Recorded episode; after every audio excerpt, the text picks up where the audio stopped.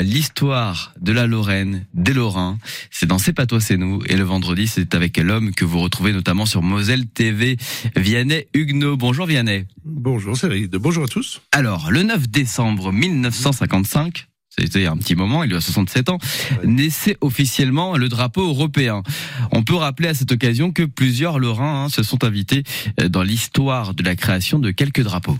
Oui, en effet, le drapeau européen 12 étoiles d'or sur fond bleu, à l'origine, porte une connotation très clairement religieuse. C'est celle de la Vierge couronnée de 12 étoiles dans l'Apocalypse de Saint Jean. Mais ces, ces 12 étoiles-là sont surtout le symbole d'une solidarité entre pays.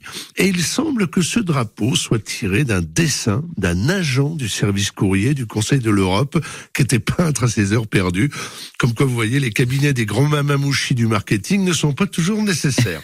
Hein Alors, à un moment de l'histoire de ce drapeau, il va se poser la question du nombre d'étoiles. Faut-il ou non en mettre plus quand l'Union européenne s'élargit et accueille de nouveaux pays?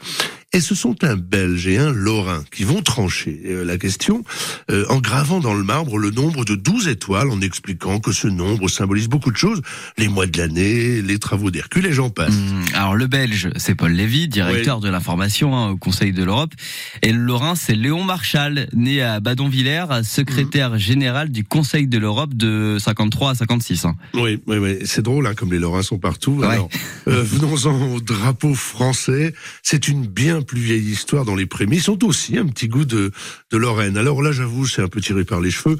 Euh, je vous raconte ça, le marquis de Lafayette en 1775.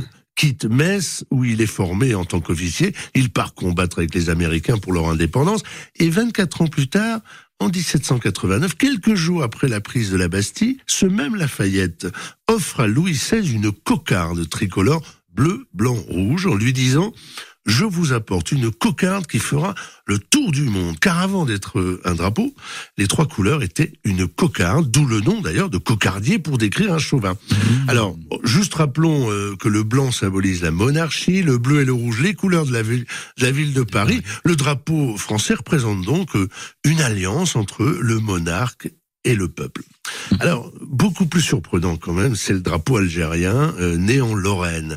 Euh, Émilie Buscan, qui est native de Neuve-Maisons, était employée dans, au magasin Réuni de Nancy, était issue d'une famille euh, ouvrière, anarchiste, son père était sidérurgiste, et Émilie était aussi la compagne d'un des leaders historiques de l'indépendance algérienne, Messali Hadj, et beaucoup d'historiens, dont le grand spécialiste Benjamin Stora, ont souligné le rôle déterminant de cette Lorraine dans l'indépendance de l'Algérie. On l'appelait d'ailleurs la mère des Algériens, et c'est elle qui a dessiné, ou qui aurait dessiné, je devrais dire, parce que c'est parfois un peu contesté, c'est elle qui a dessiné l'esquisse de ce qui est aujourd'hui le drapeau de l'Algérie. Avec le vert, euh, le blanc et le croissant euh, de Miline. Exactement. Effectivement. Ah, impressionnant, ils sont partout, ces Laurent.